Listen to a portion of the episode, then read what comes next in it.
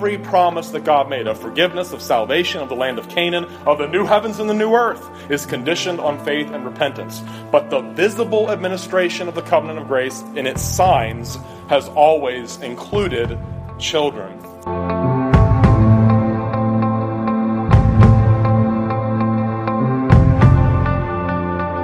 Remarkably, Malone doesn't even address the key issue at this point in his book namely, that this sign and seal of righteousness by faith was administered to infants, incapable of professing faith because of God's wisdom in commanding it to be done.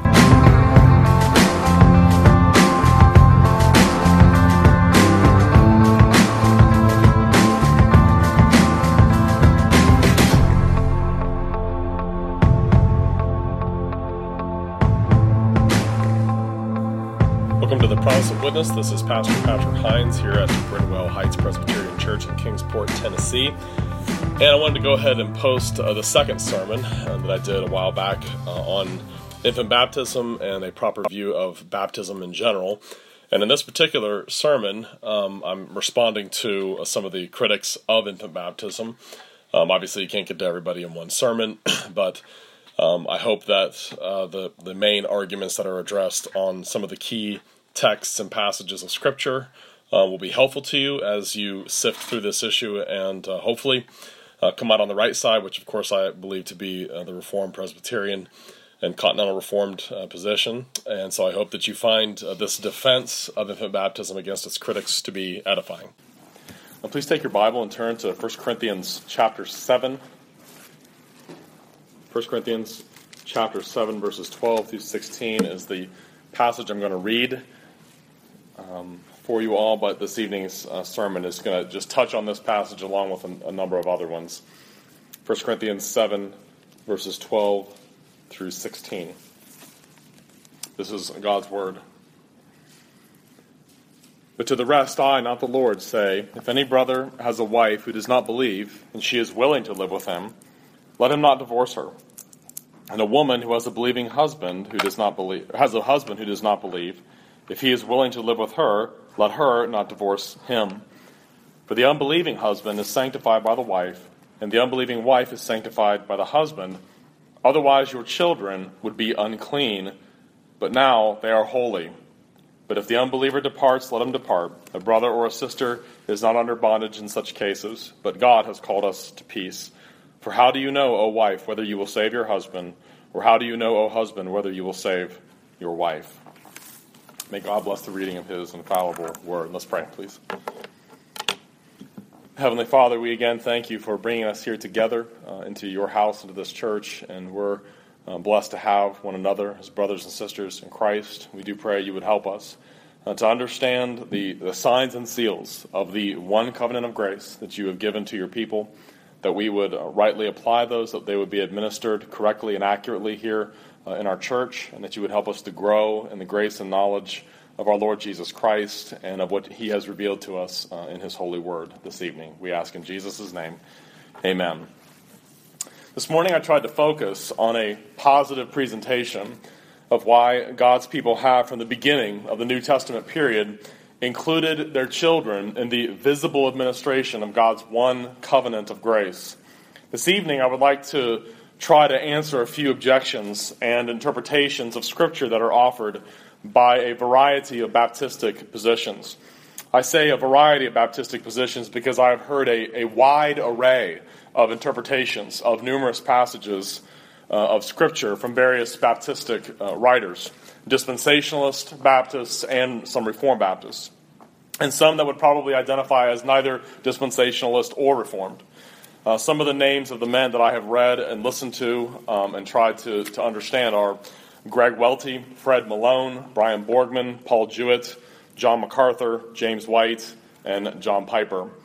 Uh, obviously, I've not listened to or read everything that each of these men have said or written on this topic, but I have tried to listen carefully and read carefully their specific comments about the key scripture passages that I raised this morning. That's what this evening is going to focus on is how do they understand the many passages that I cited to you this morning and how would we respond uh, to them. Before I begin that, however, I want to make a very important point. I've said to people for a long time that I believe Reformed Baptists and, and Reformed Paedo Baptist Presbyterians have more in common than perhaps any two denominations I know of. We have the same God, the same gospel, the same understanding of God's sovereignty, God's decrees, the doctrines of grace, the doctrines of justification, the doctrine of sanctification, the person and work of Christ, biblical inerrancy, inspiration, and infallibility, the five Reformation solas, and many other things. Neither of our camps believe that children or adults are justified by baptism. And when both of our denominations are faithful to their heritage, heritage as expressed in our great confessions of faith, the Westminster Standards and the 1689 London Baptist Confession of Faith, the Church of the Lord Jesus Christ will always be focused on the pure biblical worship of the triune God and upon the reading and exposition of the Word of God as the central aspect of God's worship in His church. And that's why, as I said, when the two traditions are focused on and they and the guys that are ordained in those traditions actually believe their confessions, which sadly isn't always the case, but if we actually hold to our confessions and believe what they say, uh, the two traditions are very similar to one another in terms of their commitment to biblical worship and biblical exposition. There is much that those two traditions have in common, and in this we always ought to rejoice. We are united in the Lord by the biblical gospel. Any discussion of our differences regarding church government or baptism, which devolves into party spirit or rancor, is completely inappropriate and unbecoming those who wish to adorn their profession of faith in the Lord Jesus by a godly life. Baptists are my dear friends and Christian family, and I am quite certain that we are going to live together in heaven for all eternity and be able to laugh about the mistakes that they made. and maybe even some that we made.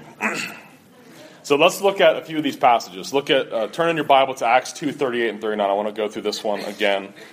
Acts 2, 38 and 39. I'll go ahead and read that. It's a very familiar passage. I'm sure many of you know this one fairly well. After Peter preaches his Pentecost sermon, verse 38, then Peter said to them, Repent and let every one of you be baptized in the name of the Lord Jesus Christ for the remission of sins, and you shall receive the gift of the Holy Spirit. For the promise is to you and to your children and to all who are afar off, as many as the Lord our God will call.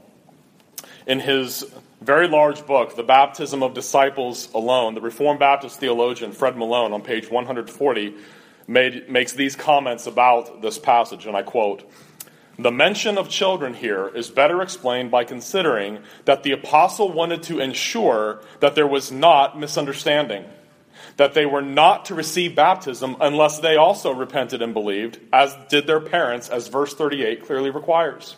Only those who received Peter's word were baptized, Acts 2:41. This is why children were mentioned in the invitation to repent, to prevent misunderstanding by Jewish parents who might assume from the Abrahamic covenant that it was permitted to baptize their infants without their personal repentance. End quote. Malone is arguing here that the, you got to hear this, the only reason that Peter utters the phrase, and to your children, in verse 39, the only reason Peter did that was to make sure everyone listening would understand that they're being excluded from the covenant sign. It is difficult to know exactly how to respond to an argument like that. Listen to the text again, verse 39. For the promise is to you and to your children, and to all who are afar off, as many as the Lord our God will call. Do you get the impression that Peter's purpose in saying, and to your children, is to clear up a misunderstanding that might have arisen among Jewish hearers that their children would be permitted to be baptized?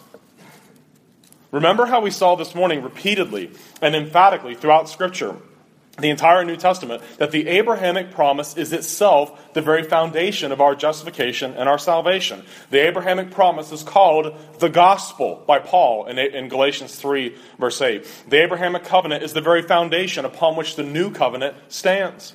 Paul cites Abraham and the promises made to him as being the very heart of his magisterial defense of the gospel of justification by faith alone throughout all of his letters, especially Romans and Galatians. The Abrahamic promise has not changed. Indeed, it cannot change. We saw this morning. Hebrews 6:13 through 18 says that that covenant is immutable. As Paul said in Galatians 3, the giving of the law did not add or annul anything whatsoever about the promises made to Abraham. Remember the passage in Genesis 17 7. And I will establish my covenant between me and you and your descendants after you in their generations for an everlasting covenant to be God to you and your descendants after you. Since all of Christ's apostles understood what Paul articulates so clearly in his letters, that the Abrahamic covenant is still in effect and is the foundation of our justification, brothers and sisters, does it not make much more sense to recognize that when Peter adds the phrase, and to your children, that he is taking this language directly from the everlasting and unchangeable Abrahamic covenant? You and your descendants, it says in Genesis 17 7. You and your children, Acts two thirty nine. And Peter then adds the third category, and to as many as are far off, as many as the Lord our God shall call, referring likely there to the Gentiles and all, all around the world that would one day come in to the faith. If our Baptist brethren are correct, I would expect Peter to have said, For the promise is to you, and to as many as are far off, as many as the Lord our God shall call. And yet that second clause is there, and to your children. The covenantal concept, again, of the solidarity of the family unit has not changed. We see line after line of clear evidence in the New Testament that it remains in effect. And so I think uh, Fred Malone is just plain wrong when he argues that the reason Peter said, and to your children, was to make sure everyone knew they're excluded.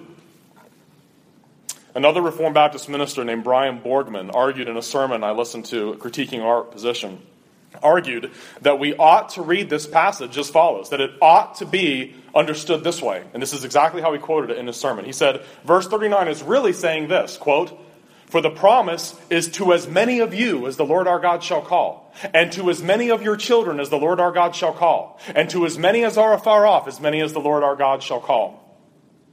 Now, I want to comment in response to that. It is not sound exegesis to take a modifier to a third item in a list and then back read it to be modifying the second and the first items in that same list. For example, what, did you hear what, what Brian Borgman does? He takes as, to as many as are far off, as many as the Lord our God shall call. That as many as the Lord our God shall call is saying needs to be taken backwards to the second and then the first clause of the sentence. And that's, brothers and sisters, that's not how you do exegesis. For example, if I said to you, I need you to go to the plant nursery and get me a sapling oak tree, a rose bush, and some flowers that are blue. And then you came back to me with a sapling oak tree that you painted blue, a rose bush that you painted blue, and some flowers that are blue. I would then say, Why did you paint the oak tree and the rose bushes blue? And your answer would be because when a modifier is put on the last item in the list, we know clearly we're supposed to take it and apply it to everything else in your list.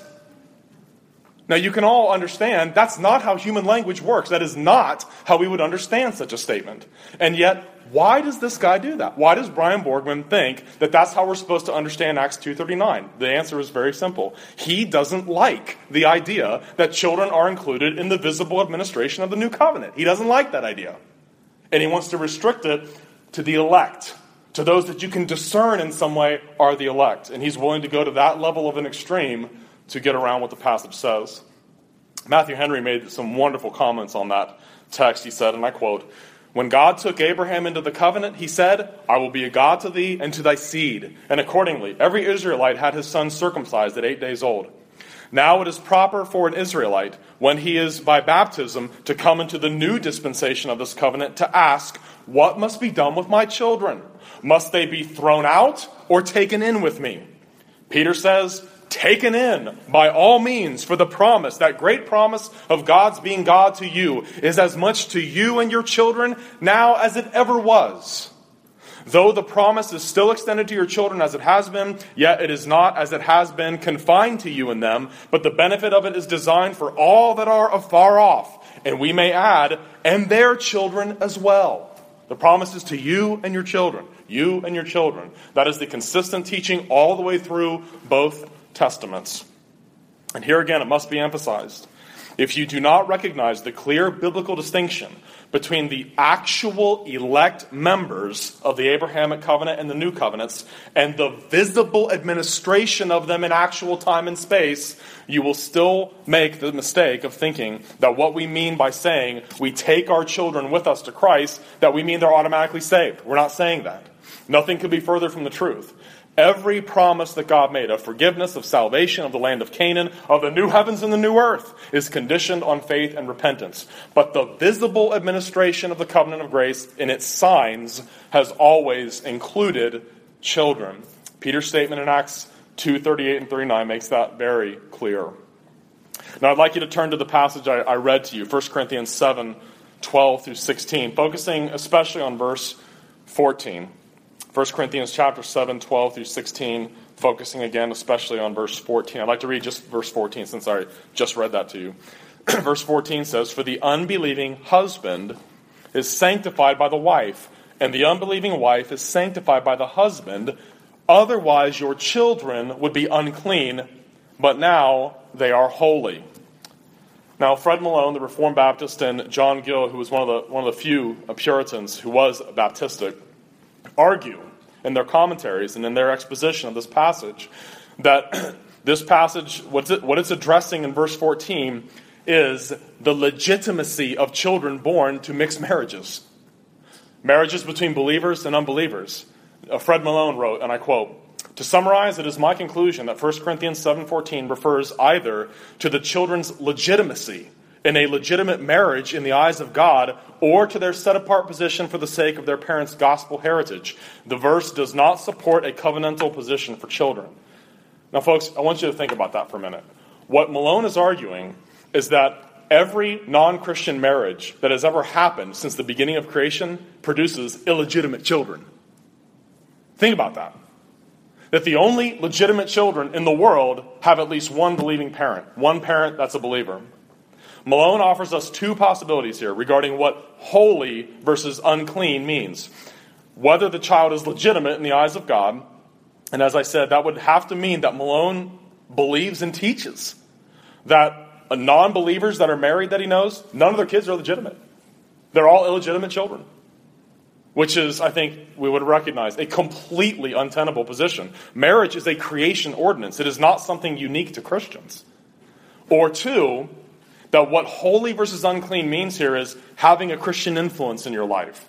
Brian Borgman is another Reformed Baptist minister who argues for option two that when the text says your children are holy, that that means having a Christian influence versus unclean, meaning not having a Christian influence. Now, folks, I want you to think about that for a second, too. Why would Paul actually take time to say something like that? If a child has one Christian parent, why take the time to say that child's going to have a Christian influence? What could be more obvious? Is that really what holy versus unclean means? When you analyze this passage, the terms that Paul is using here in Greek, the term unclean, akathartos, and then holy, hagios, and you look at how they're used in the Old Testament, in the Greek translation of the Old Testament, those two terms, holy versus unclean, if you've been reading the book of Leviticus or Numbers anytime recently, you know that those terms are used over 200 times together. And they are manifestly covenantal terms. Remember all the passages that you read in, in Leviticus, those passages that are kind of difficult about discharges, about foods, about sores, about skin discolorations, and everything else. All these other things that rendered a person unclean until evening. You, you will be unclean if you touch this. You're unclean if the, if the sore is white and has this thing on it, has a discharge, or that, this or that. You're holy versus unclean. Holy versus unclean. What are those terms talking about? It's referring to those who are inside the camp, inside part of the congregation, unclean outside the camp. That's what Paul's talking about here. Children are clean if they have at least one believing parent. They are part of the church, they are part of the assembly, part of the ecclesia, the people of God. And here again, why do Fred Malone, Brian Borgman, and John Gill offer interpretations which ignore that simple fact? That those terms are Old Testament terms, covenantal language, used over 200 times in Leviticus and Numbers and hold to interpretations that render every child born on earth to unbelieving marriages illegitimate.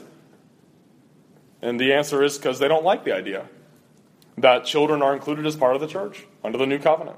And yet, on nearly the, the thing that's, that's striking to me when you read these commentaries and look at what people are saying about this from that perspective, the fact is, on almost any other theological topic, we would be right together in terms of the way we would defend it. We would go to the same text, we have the same interpretive methodology. In fact, I used to listen to a podcast that Fred Malone did. In fact, I didn't even know he was a Baptist back then. It was stuff on Calvinism, on the tulip.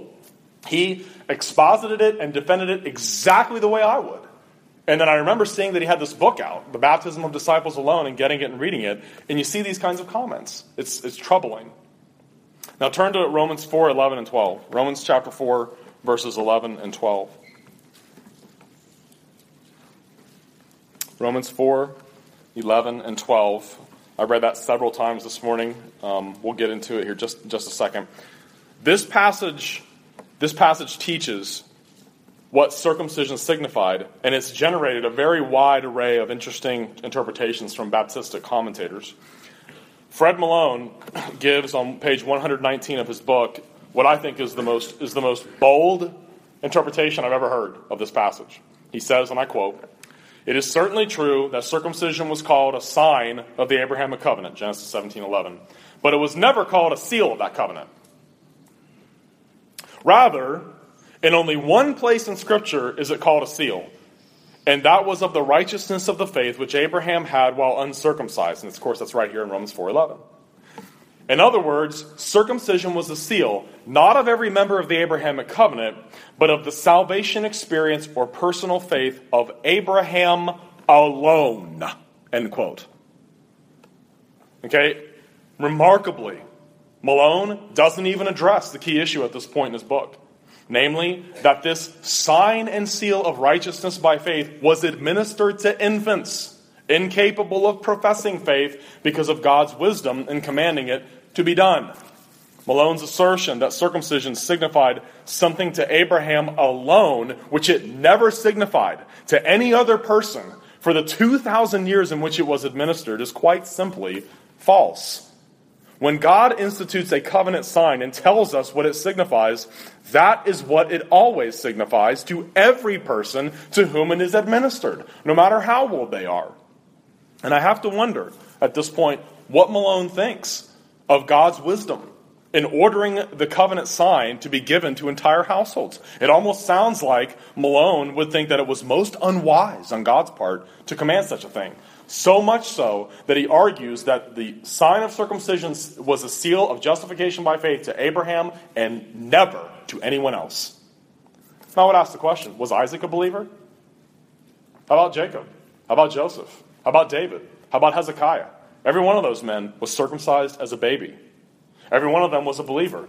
Did they have a sign and seal of the righteousness that they had by faith? Yes, they did. And when did they receive that? When they were babies. But from Malone's perspective, none of them did. Abraham alone. Sola Abraham.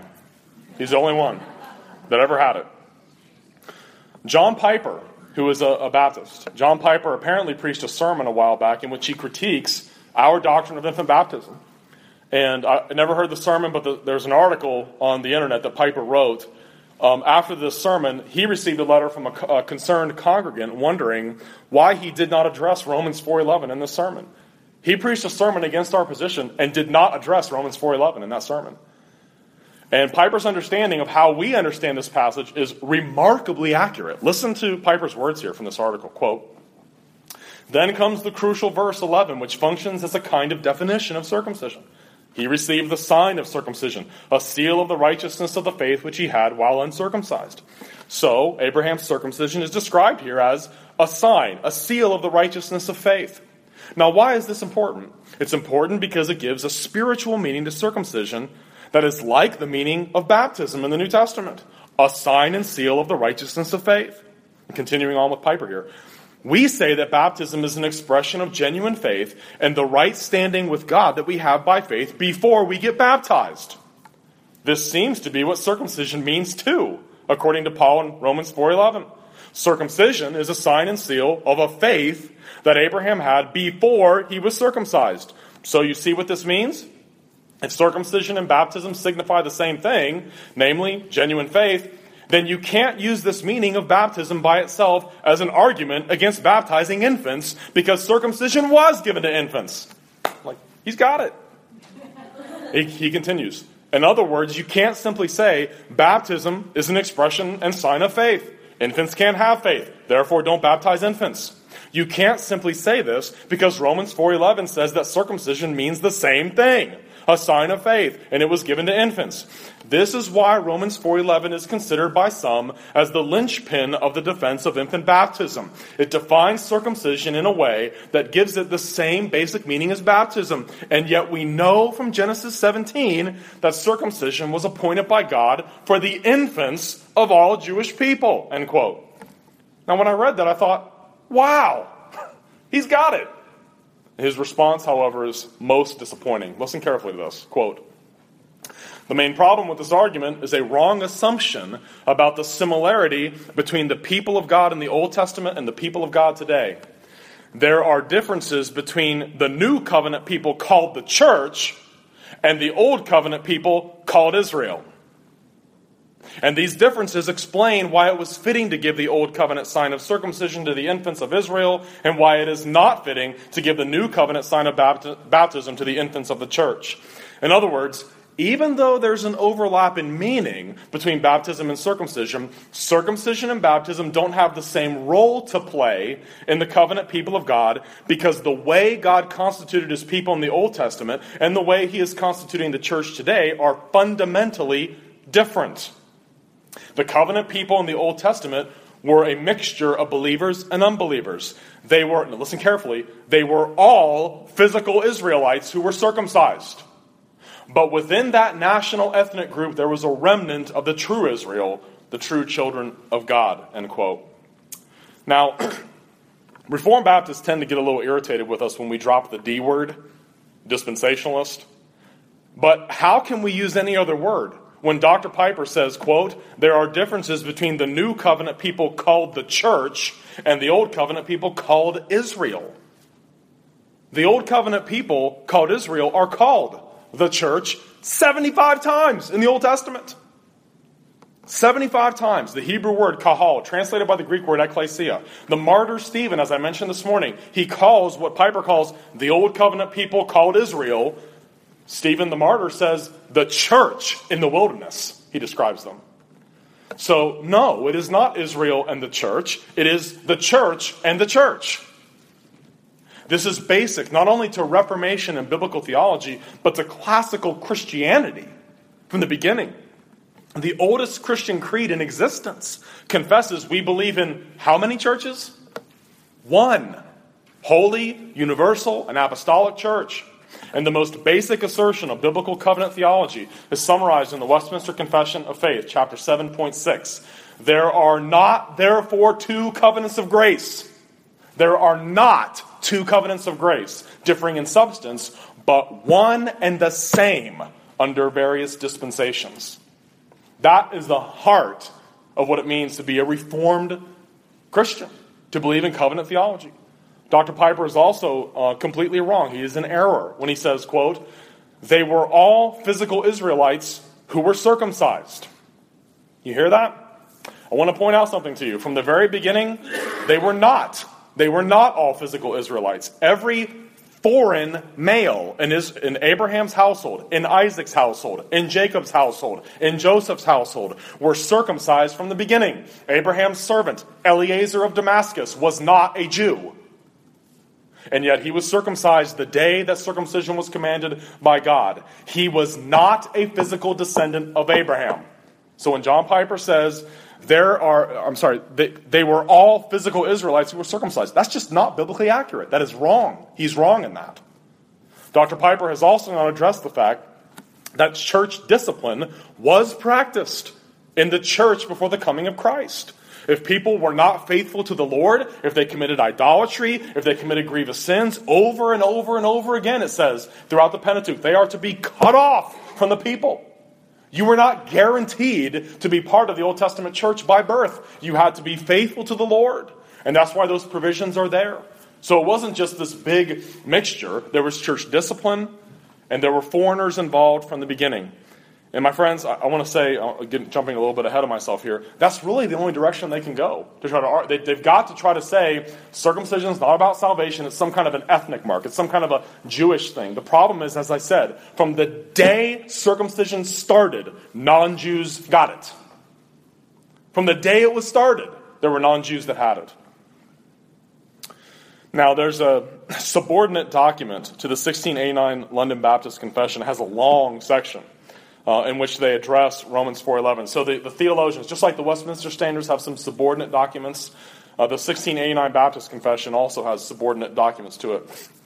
They have a long excursus on Romans 4.11. And here are some of their comments. Please listen to this very carefully. Quote, Circumcision was given to Abraham for a seal of that righteousness which he had as yet being uncircumcised, which we will not deny to be in some sense true. But we believe that circumcision had chiefly a far different respect, end quote. Now, as a pastor, as a Christian, I want to warn you about a certain phrase that they're using here. Anytime you hear a theologian or a commentator read a text of Scripture and they begin telling you what they think it means by quoting it and then saying, I wouldn't deny that in some sense this is true, but I think I have a better understanding of this. That should make red flags go up all over the place. And when I read this, I thought, ding, ding, ding, ding, ding. That got uh, underlined in red when I was looking at it. Romans 4.11, its description of circumcision. I want to say something here. It is not, in some sense, true. It is infallibly true, exactly as it is written. Now, these theologians may believe that circumcision has a far different respect that it refers to, and I'm certainly willing to listen to what they have to say, but I can assure you that I'm going to stick with what Paul says in Romans 4:11 when all is said and done. Now, I want to read to you, here's what they think circumcision was really all about. Listen carefully. Quote, Abraham had a twofold seed, natural of the Jews and faithful of the believing Gentiles. His natural seed was signed with the sign of circumcision. First, indeed, for the distinguishing of them from all other nations, whilst they as yet were not the seed of Abraham, but especially for the memorial of the justification of the Gentiles by faith, when at length they should become his seed. Therefore, circumcision was of right to cease when the Gentiles were brought into the faith, for as much as then it had obtained its last and chief end, and thenceforth circumcision is nothing. So, what they argue is Circumcision is an ethnic sign, it is a sign of identity uh, with Abraham. As, as they say here, his natural seed was signed with the sign of circumcision. Again, was Eliezer Damascus Abraham's natural born son? No, he was not. Were all those foreign born slaves and servants, were they the natural seed of Abraham? No, they weren't. And what they're arguing here is that circumcision is anticipatory of the incoming of Gentiles later. And that's why it says, as soon as, uh, when Gentiles were brought into the faith, for as much as then it had obtained its last and chief end, and thenceforth circumcision is nothing. In other words, it expired as soon as Gentiles started coming into the faith the, under the new covenant. The problem is, if they're right, then circumcision would have ceased the day it started. Because Gentiles got it the day it started. You see my point? It's not an ethnic badge. It is not a sign that you're a genealogical descendant of Abraham. That's just not the case. Now, this is really the only direction that you can go. You have to downplay, as Malone, as Fred Malone, as John Piper do, that circumcision was a sign of personal justification by faith, which was commanded by God to be given to infants, try to argue that circumcision was a, a, Jewish sign, not for Gentiles. Try to argue that, as, as Paul Jewett and David Kingdon do, that circumcision has only to do with land promises. Try to get away from what Paul says in Romans 4.11. And yet the text thunders back. What is circumcision? It is a sign of personal salvation by faith. And yet it was given to babies. The problem with what the divines of the 1689 Baptist Confession say here is that circumcision from the day it was instituted was given to non Jews. And I, I, just can't emphasize that point enough to you. Circumcision was at no point, at no point was it a strictly Israelite or Jewish identity marker. As an illustration of this, I want you to hear this. Please listen. When the Passover was instituted by God to the people of Israel just prior to the 10th plague and the death of the firstborn there in Egypt, a provision was made for non Jews. Contrary to the theologians of the Baptist Confession, a provision was made for non Jews to become part of the people of Israel by being circumcised. Exodus 12, verse 48. Listen carefully. And when a stranger dwells with you and wants to keep the Passover of the Lord, let all his males be circumcised, and then let him come near and keep it. And he shall be as a native of the land for no uncircumcised person shall eat it. Now, had the authors of the Baptist Confession been correct, Exodus 12 would read like this When a stranger dwells with you and wants to keep the Passover to the Lord, he can't because only circumcised people can eat it, and only ethnic Israelites are allowed to be circumcised. Now, obviously, that's not what it says. The next point I'd like to make is Hebrews chapter 8 in the New Covenant and Greg Welty's paper against infant baptism. If you'd like to turn to Hebrews chapter 8, please do so. Please turn to Hebrews 8. I don't have time to go into you know, the whole an exposition of the whole passage, but that's where we're, we're going now. Hebrews 8. When this issue of infant baptism first came on my radar, and as I, have told you before, I, I, was raised in Baptistic circles. Uh, I was not raised in uh, uh, Paedo-Baptistic circles. I was uh, raised as a Baptist. I was directed by a friend of mine who was in seminary at the time working through the same issue. We worked through it at the same time. We used to have long email exchanges talking about what we were learning about it. He forwarded me a link to a paper titled A Critical Evaluation of Paedo-Baptism by a man named Greg Welty. At the time, I was not fully settled on the issue just yet. I read the entire paper and thought it was pretty compelling.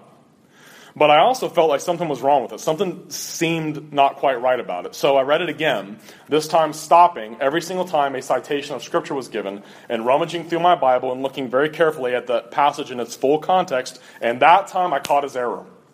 In fact, others had already caught it and pointed it out to him because he responds with a couple sentences in the paper that I had missed. The paper lays a very heavy emphasis upon the new covenant, Jeremiah 31, verses 31 through 34 and its citation in the eighth chapter of Hebrews. Now, the contrasts between the new covenant and what Jeremiah calls the old covenant are hammered home very hard in that paper. Now, I want, I want to go ahead and read that. Look at, look at Hebrews 8. Let's look at the citation here of Jeremiah 31 and Hebrews chapter 8, beginning at verse um, 7. For if that first covenant had been faultless, then no place would have been sought for a second. Because finding fault with them, he says, and here, here starts the citation Behold, the days are coming, says the Lord, when I will make a new covenant with the house of Israel and with the house of Judah, not according to the covenant that I made with their fathers in the day when I took them by the hand to lead them out of the land of Egypt, because they did not continue in my covenant, and I disregarded them, says the Lord. For this is the covenant that I will make with the house of Israel after those days, says the Lord. I will put my laws in their minds and write them on their hearts, and I will be their God, and they shall be my people. None of them shall teach his neighbor, and none his brother, saying, Know the Lord. For all shall know me, from the least of them to the greatest of them. For I will be merciful to their unrighteousness, and their sins and their lawless deeds I will remember no more. Verse 13, in that he says, A new covenant he has made the first obsolete. Now, what is becoming obsolete and growing old is ready to vanish away. And throughout his paper, Welty just hammers and hammers and hammers. The first covenant is obsolete. The, the old covenant is obsolete. It's all passed away. The new covenant has replaced it. The new covenant is a better covenant. In this covenant, it's not going to be know the Lord. In this covenant, they will all know me, from the least of them to the greatest. The new covenant is not like the old covenant. The problem with Welty's interpretation is that he treats the old covenant, which in Jeremiah 31 is the covenant that God made with the land of Israel when he brought them out of the land of Egypt at Mount Sinai. That was a legal, works based covenant. Welty treats that, that covenant as if it and the Abrahamic covenant are one. That's his error. And I caught it the second time I read the paper and thought, you can't do that. You cannot treat the legal Sinaitic giving of the law and the Abrahamic covenant as if together they're the old covenant. The old covenant is the Sinaitic covenant. It's not the Abrahamic covenant. And just two chapters earlier in the book of Hebrews, you see the Abrahamic covenant is the foundation of the new covenant. It's immutable. It is God swearing the oath. It can never pass away. It can never change. The contrast in Jeremiah 31 is not between the new covenant and the Abrahamic covenant. It's between the new covenant and the Sinaitic covenant the legal covenant that God made with the people of Israel, where they swore the oath, we will be obedient and do everything that the Lord has said that we are to do. Now, Welty has been confronted with that before. Listen to his response. He responds to that in the paper. Listen carefully to him. Quote Paedo Baptists may claim that Baptists are failing to recognize that the contrast which Jeremiah is drawing here between the new covenant and the Mosaic covenant, the old covenant, not between the new covenant and the covenant as originally administered to Abraham. That's exactly right. That's exactly what we would say. Welty continues Since Paedo Baptists justify infant baptism with reference to the Abrahamic, not the Mosaic covenant, the fact that Jeremiah speaks of the new covenant as differing from the Mosaic covenant is of no relevance to the question of infant baptism. And that's exactly what I would say. That's what I'm saying to you now. That is, what Jeremiah says in contrasting the new covenant with the old covenant is irrelevant to the question of infant baptism. So Welty has heard this. Listen to his response. Welty says, The point is well taken, as it should be. The Mosaic covenant was indeed added to the Abrahamic promises, not repealing or replacing them, but furthering their ultimate purpose. But reflection upon the realities of the Abrahamic covenant will reveal that each of the contrasts Jeremiah asserts here between the new and the Mosaic covenant is also a contrast between the new covenant and the Abrahamic covenant. You catching this? That's it. That's his response. He assumes that the law covenant of Sinai, which was conditioned on obedience of the people to stay in the land, that that's identical to the Abrahamic promise. Now, why is he doing that? Why is he willing to fold those two together and treat them as if they're the same thing? Because if he doesn't, the whole paper falls apart. Now, I would ask the question would Paul agree with that? You think Paul would agree with that assessment? Remember, I preached a sermon on Galatians 4 21 to 31? I just want to read a couple of, of, verses from that section. You, you tell me, you think Paul would agree the Abrahamic covenant and the old covenant are identical? That every contrast between the new covenant and the legal covenant at Sinai would also be a contrast between the new covenant and the Abrahamic covenant. Listen to the way Paul describes those two covenants, the Abrahamic and the old covenant. In Galatians 4, he says, For it is written that Abraham had two sons, the one by a bondwoman, the other by a free woman. But he who was of the bondwoman was born according to the flesh, and he of the free woman, or, and he of the free woman through promise, which things are symbolic. For these are the two covenants: the one from Mount Sinai, which gives birth to bondage, which is Hagar. For this Hagar is Mount Sinai in Arabia, and corresponds to Jerusalem, which now is, and is in bondage with her children. But the Jerusalem above is free, which is the mother of us all. Now we, brethren, as Isaac was, are children of promise. Nevertheless, what does the scripture say? Cast out the bondwoman and her son. For the son of the bondwoman shall not be heir with the son of the free woman. So then, brethren, we are not children of the bondwoman, but of the free. What do you think? You think Paul would agree with Welty that every contrast between the new covenant and the legal old covenant that gives rise to children of bondage, because it's a works based covenant that nobody can keep, that that would also apply as valid contrast to the covenant of promise by which sinners are made free and are, are reconciled to God and justified. Most certainly not. Now, I'm going to have to cut this short. Um, point number five this evening, this is the last point difficult pastoral questions. Very often these are thrown at us too. Difficult pastoral questions. In nearly every debate I have ever listened to on this topic, the Paedo Baptists, our side, are asked questions like these Would you baptize a 10 year old who had declared himself to be an atheist? My answer to that question is no, I would not. Would you baptize a 16 year old in a household? Yes, I would. What if slaveholders in 1841 came to Christ in Biloxi, Mississippi? Would their slaves and all their slaves' children have been baptized? No, they wouldn't.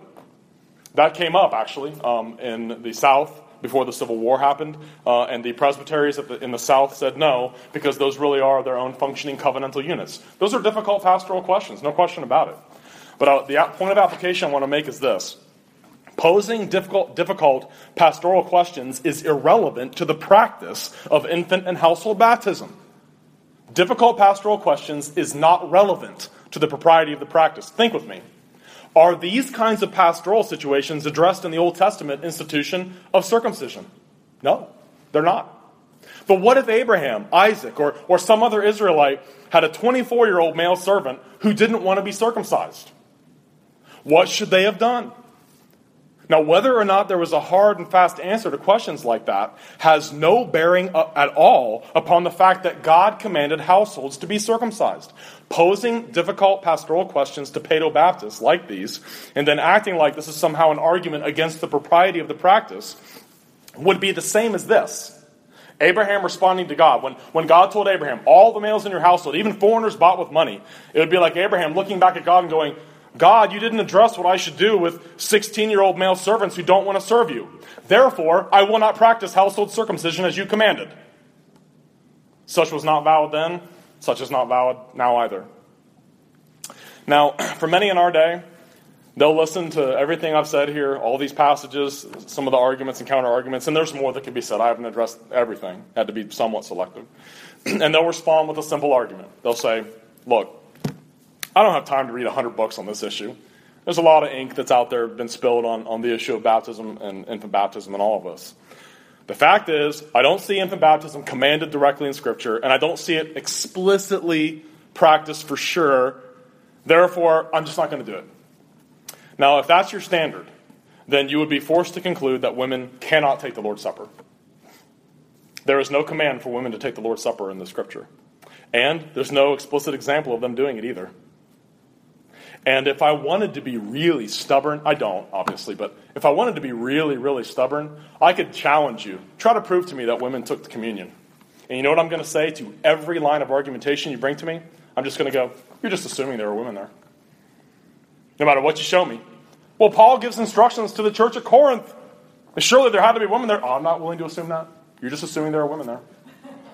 If you hold that position that it's got to be explicitly commanded or explicitly practiced, there's a lot you're not going to do. And yet, I would say a church that wouldn't give communion to women is sinning. And in fact, I would argue the Bible requires you to do that. And so that's the issue before us. the reality is, what God requires of us when it comes to the administration of His church in this world is supposed to be relatively easy to understand. One does not need to have a PhD in theology or exegesis to see this. The argument is really quite simple. I am very thankful. I am very thankful for uh, that Reformed Baptists do see the continuity between the administration of the gospel before and after the coming of Christ much clearer than the dispensationalists do. They see it a lot better than they do, but they still don't see it as clearly as they need to. They see, need to see it more clearly. There is one church and one people of God across both testaments. It is not, as John Piper says, Israel and the church. It is the one church. Failure to understand this point means a failure to understand the heart of covenant theology over against dispensationalism. The administration of the covenant of grace has not changed in the visible church with the coming of Christ. It just hasn't. It has not changed. Households were circumcised just as households are now baptized. Children are not cut off from membership in the visible church.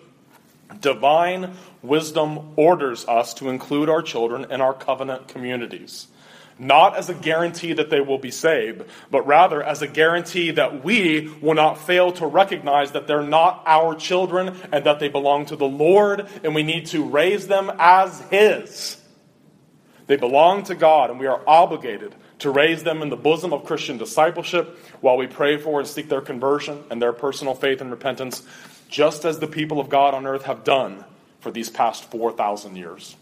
Let's close in prayer. Father in heaven, we thank you for your word and how it speaks to this issue. And Lord, it was never your intention that your church be divided by the sacraments, and yet tragically it is. And we do pray, Lord, that you would help us grow in our understanding of these things. And Lord, it's, it's very clear children are to be considered part of, of the visible church. And just as the association of circumcision with faith and personal salvation was not was not an argument against the inclusion of children, the association of repentance and faith to baptism is not either.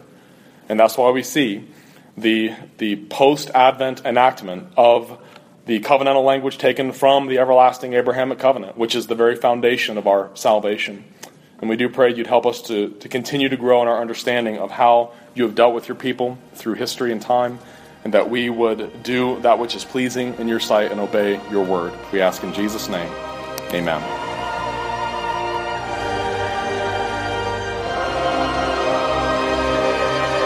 This is Pastor Patrick Hines of Bridwell Heights Presbyterian Church, located at 108 Bridwell Heights Road in Kingsport, Tennessee, and you've been listening to the Protestant Witness podcast. Please feel free to join us for worship any Sunday morning at 11 a.m. sharp, where we open the Word of God together, sing His praises, and rejoice in the gospel of our risen Lord. You can find us on the web at www.bridwellheightspca.org. And may the Lord bless you and keep you. The Lord make His face to shine upon you and be gracious unto you. the Lord lift up his countenance upon you and give you peace.